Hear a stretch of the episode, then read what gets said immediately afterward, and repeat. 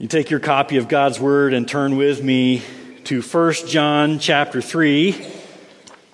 In our Sunday school hour, I asked this question to open discussion What kinds of people are hard to love and why? Someone once said, To dwell above with those we love, oh, that will be glory. To dwell below with those we know, well, that's a different story. Love doesn't always come easy, does it? Especially the people we know the best. Sometimes they are the hardest ones to love at times. But for the believer in Jesus Christ, learning how to love has an important and very necessary side effect. Something I wonder if you've thought about before. Learning how to love as followers of Jesus Christ has an important and necessary side effect. I want you to look with me at 1 John chapter 3, and we're going to read verses 19 through 24 this morning. And as I read, I want you to notice that twice in this passage, John says, By this we know. He says it once in verse 19 and again in verse 24. Know what? By this we know what? Verse 19 says that we are of the truth. And verse 24 says that he abides that he abides in us. By this, what's the by this? And we're going to get into that. We have assurance of salvation by what? And by by this, what are we talking about? Let's look at the passage together. Look at verse 19 in 1 John chapter 3 and follow along as I read. By this we shall know that we are of the truth and reassure our heart before Him. For whenever our heart condemns us, God is greater than our heart. And we and, and he knows everything. Beloved, if our heart does not condemn us, we have confidence before God. And whatever we ask, we receive from him because we keep his commandments and do what pleases him. And this is his commandment that we believe in the name of his Son, Jesus Christ, and love one another, just as he has commanded us. Whoever keeps his commandments abides in God, and God in him. And by this we know that he abides in us, by the Spirit whom he has given us. In 1 John, we find primarily two main themes. There's theme number one, which is assurance of salvation.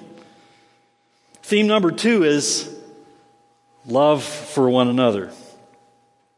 If you've been here for our studies, you know that we've seen these themes already. And it seems like John keeps circling back to them, and he does. He does. He circles back to these themes repeatedly. If you've been here, you may have noticed that already. John is primarily addressing how believers can be assured of their salvation and how believers are to love one another. And over and over, we're being shown that these two themes are, in fact, closely related. From our study last Sunday in verses 11 through 18, we saw these two main themes connected when we heard John point to one of the proofs of our salvation, which is our love for one another. And he continues with that theme in the verses we just read. One of the ways we know we are Christ's is when we are walking in obedience to God by learning to love one another. Back in verse 10, John points to this connection between your assurance of salvation and your love for fellow believers. Look at verse 10. By this it is evident who are the children of God and who are the children of the devil. Whoever does not practice righteousness is not of God, nor is the one who does not love his brother. Also, in verse 14, he points to the connection between your assurance of salvation and your love for fellow believers when he writes, We know that we have passed out of death into life because we love the brothers. Whoever does not love abides in death. And then in verses 16 and 17, we see it again. By this we know love, that he laid down his life for us, and we ought to lay down our lives we ought to lay down our lives for the brothers. Verse 17, but if anyone has the world's goods and sees his brother in need, yet closes his heart against him, how does God's love abide in him? Repeatedly, as you read 1 John, you're going to find that the Bible connects the evidence of your salvation with your treatment of your fellow believers in Jesus Christ. These two themes cannot be separated. John says it this way back in verse 18. Look at verse 18. Little children, let us not love in word or talk, but in deed and in truth. What you are will always be a more powerful testimony than what you say you are. Who you are will always be a more powerful testimony than who you say you are.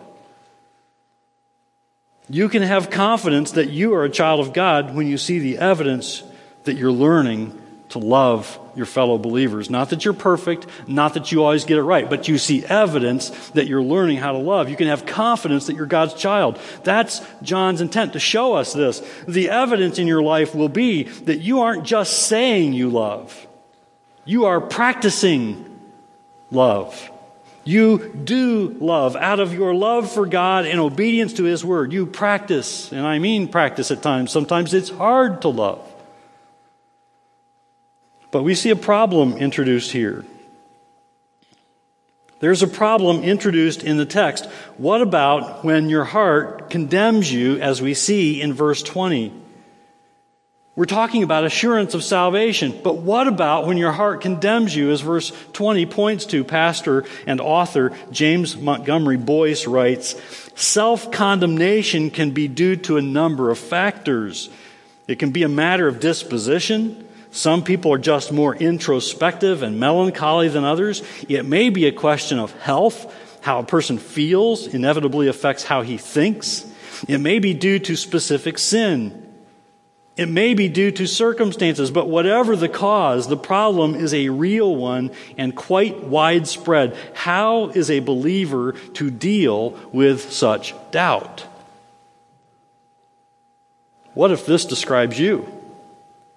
you find your heart condemning you. Even though you look at your life and you believe you're practicing the truth of these verses that we're seeing here in 1 John chapter 3. What if you do show concern and care for fellow believers in Christ?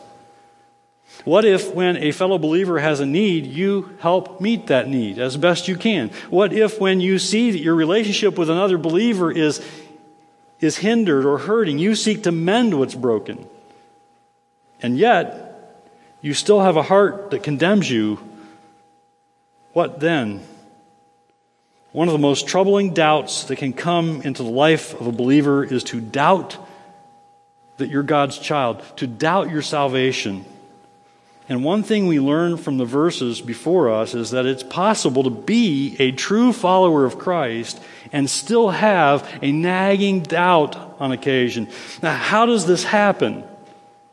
How can we be in the faith? How can we be in Christ? How can we abide in Christ and He in us and yet still struggle with doubts?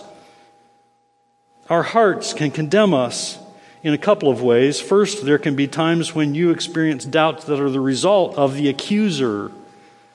You realize that you have an accuser who is working to cause doubts. Read Revelation chapter 12 and verse 10, and you're going to learn that Satan is the accuser. He is seeking to accuse you.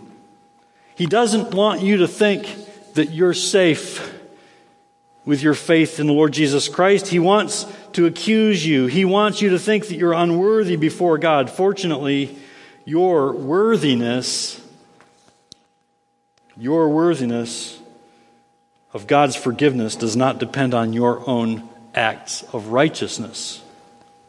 That is not to say that we ought not pursue righteousness. If we're God's children, we're going to want to pursue obedience to God. But our salvation does not depend on our acts of righteousness.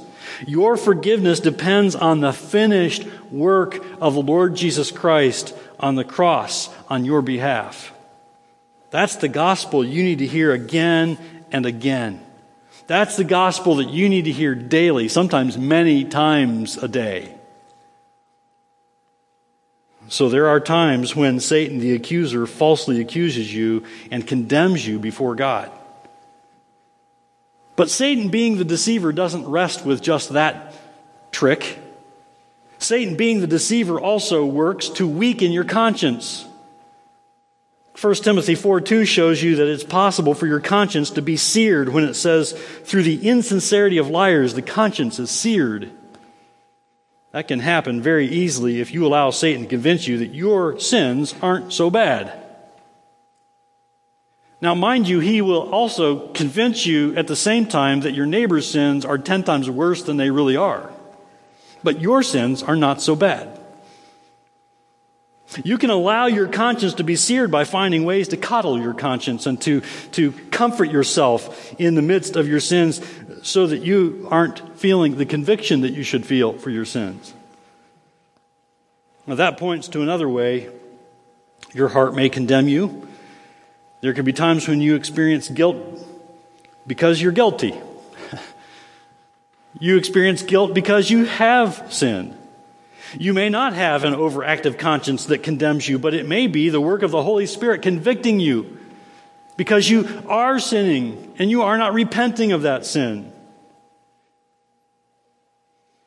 In either of those situations, the answer to this problem, which John knows you need to hear, is that you must return to putting your hope in God. Go back to the gospel.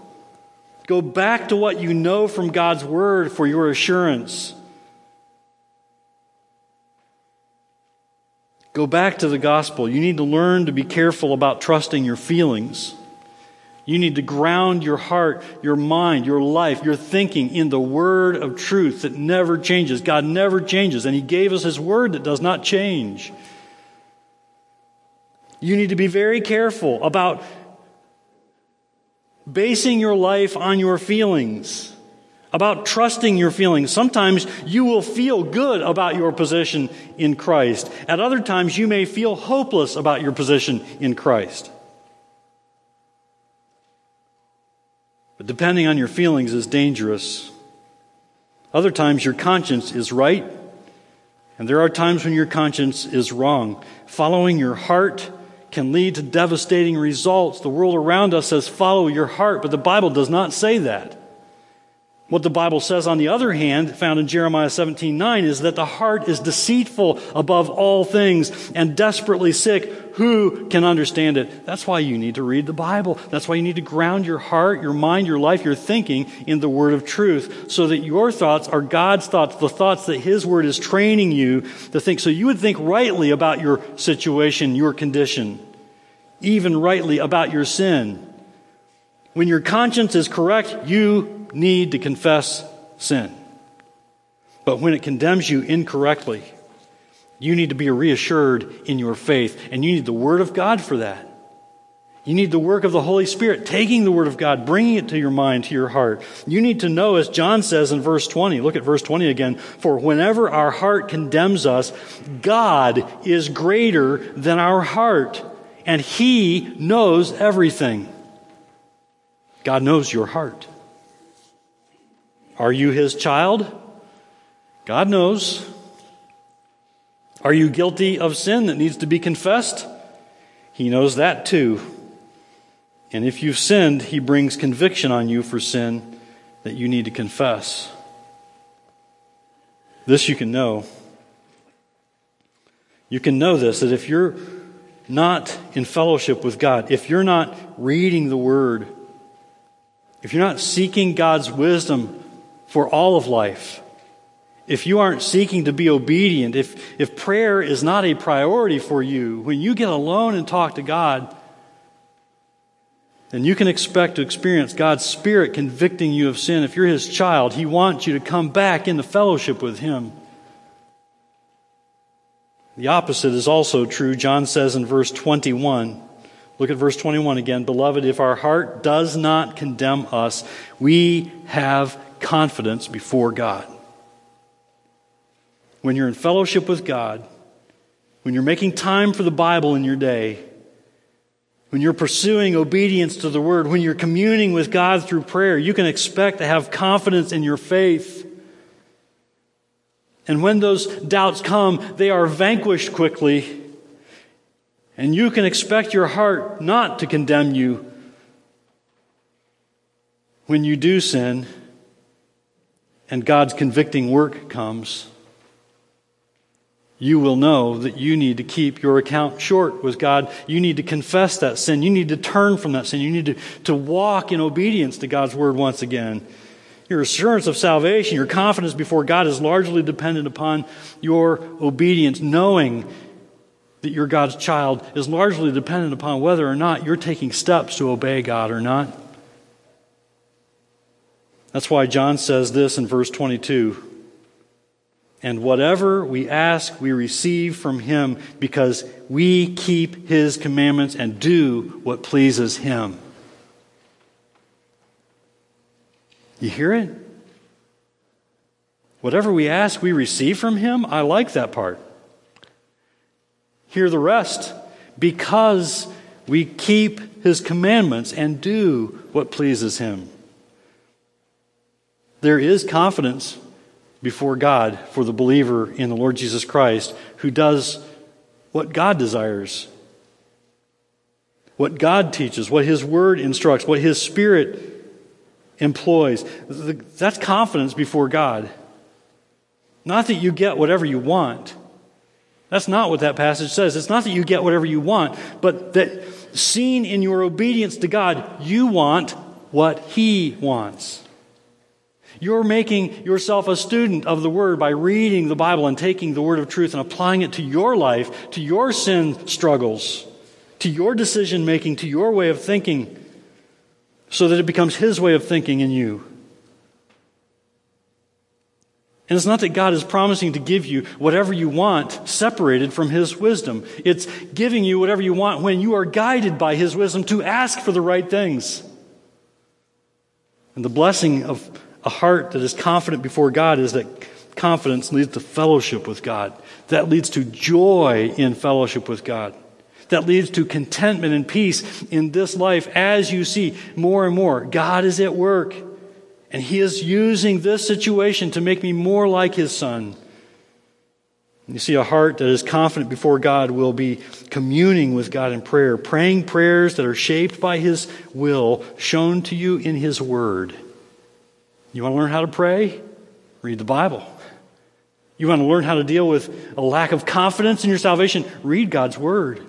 Get before God in His Word. Get before Him in prayer. And let those prayers be shaped by His Word. And the results of fellowship with God lead to blessing. You have God's Word on it. John says, Whatever we ask, we receive from Him because we keep His commandments and do what pleases Him. You want God to be pleased with you. I'm, I'm not asking you, I'm telling you. You want God to be pleased with you. You do. Because when God's pleased with, with the way you're responding to His Word, taking the Word and applying it to your heart, your life, your attitudes, your speech, your conduct, your actions, and you begin to change, even if it's little by little, and God is patient, He's pleased. He's pleased. And he's pleased to go in defense against Satan on your behalf.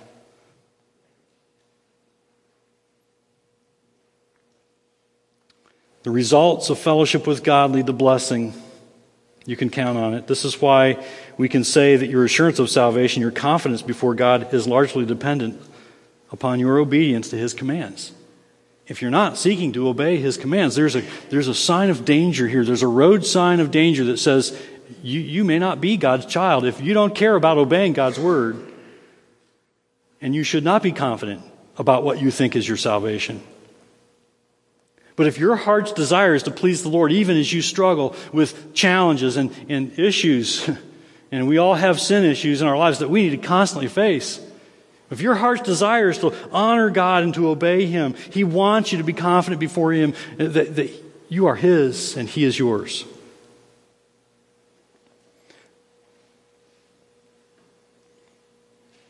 Your confidence before God is largely dependent upon your obedience to His commands. I want you to note how John points to the command to obey.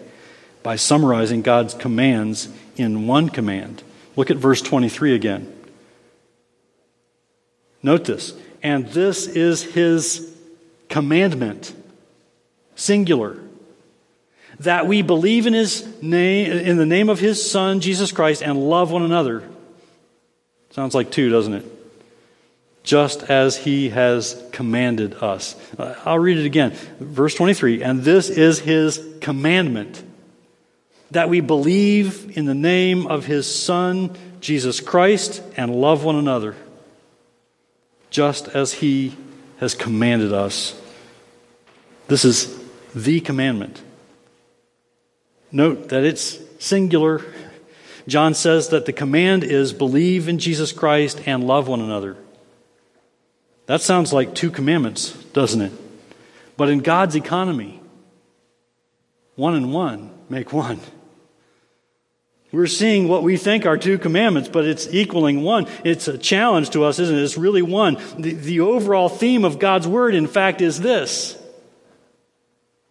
If you love God, you will love people. If you have given yourself to the Lord Jesus Christ, you will give yourself to learning how to love. Believe in Jesus and love one another. In God's economy, the two are connected. And so John shows it as one command, and we see it that way elsewhere, such as in Galatians chapter 5 and verse 6 For in Christ Jesus, neither circumcision nor uncircumcision counts for anything, but only faith working through love.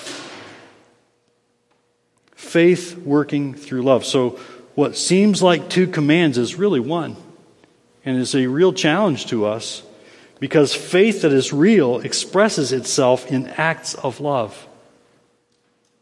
If you're a person who says, I'm a believer in the Lord Jesus Christ today, then you ought to be able to look at your life and see how God is growing you, if not challenging you, to grow in Christ's likeness in your love for your fellow believers. Real faith in Jesus Christ cannot be separated from loving God's people. That's why I said last time, as we looked at verses 11 through 18, that real love is the sacrifice of self. And that's where we need to begin. That's where Jesus began. The sacrifice of self. It's, it's not just being willing to die for someone, it's being willing to live your life for the glory of God as you learn to love other people. It's being willing to give your life, to lay aside your desires, your passions, your selfish motives, so that you honor God in the way that you learn to love your brothers and sisters in Christ. And this helps us when we think about assurance of salvation. How, how are you assured of your salvation? How are you assured of your standing before God? How do you gain assurance when your heart condemns you? We've come full circle here, and John helps answer that question in verse 24. Whoever keeps his commandments abides in God. Note that it's not the keeping of the commandments that keeps you bound to God or abiding in God. It's the evidence that you are God's. Whoever keeps his commandments. This is the evidence that you are God's child. Whoever keeps his commandments abides in God and God in him. And by this we know that he abides in us, by the Spirit whom he has given us. The outcome of your obedience, not perfection, mind you, the outcome of your obedience your desire for and the pursuit of obedience to God is that you are assured of your salvation when you recognize it. Why do I want to obey God? Is it to gain His approval? No, I can't gain His approval. That's the gospel. It's all in the Lord Jesus Christ. I have His approval through Christ. I don't need to earn it, but I want to obey God. That is assurance of salvation.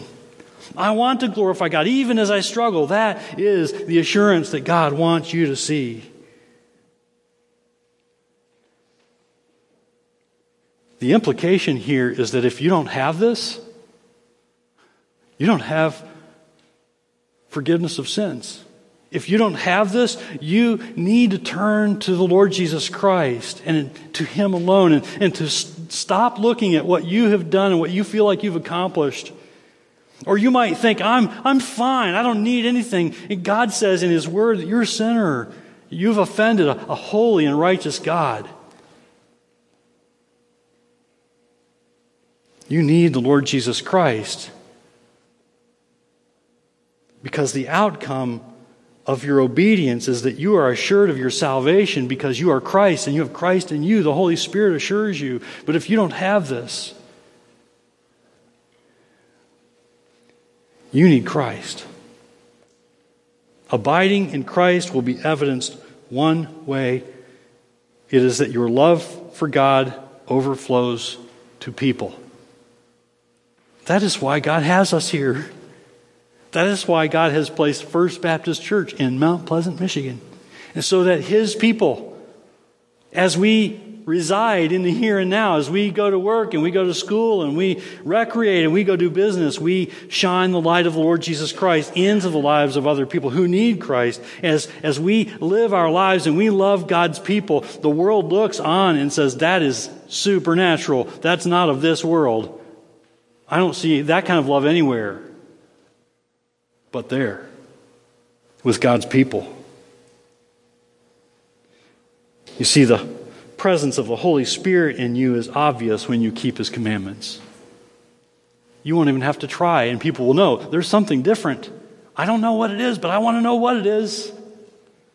Your confidence in Christ is based on the fact that people who are children of God have the Holy Spirit, and the Holy Spirit will assure your heart there may be times when you deal with doubt and your heart condemns you, but God is greater than your heart. Paul in Romans 8 and verse 16 points to the same truth that the Holy Spirit is the root of your assurance of salvation before God. He writes, The Spirit Himself bears witness with our spirit that we are children of God you can rest assured that His Spirit is greater, mightier, faithful. Faithful to assure you if you are His. And if you don't have that assurance, you need to repent of your sin and believe in the Lord Jesus Christ. You can do that right where you're sitting today. God's Word calls to you to put your trust in Christ if you don't have assurance. But if you're fighting those doubts, if you're fighting those, those feelings that, that your heart is condemning you, you need to take a look at your life. Is your heart's desire to please the Lord? Is your heart's desire to honor Him? Keep obeying. Keep, keep taking strides and steps of obedience before God. But don't obey because you think you're going to earn His forgiveness. If you've trusted in Jesus Christ, you have His forgiveness. Obey because you love God. You want to honor Him. You want to please Him. And out of that obedience should grow a growing love for God's people.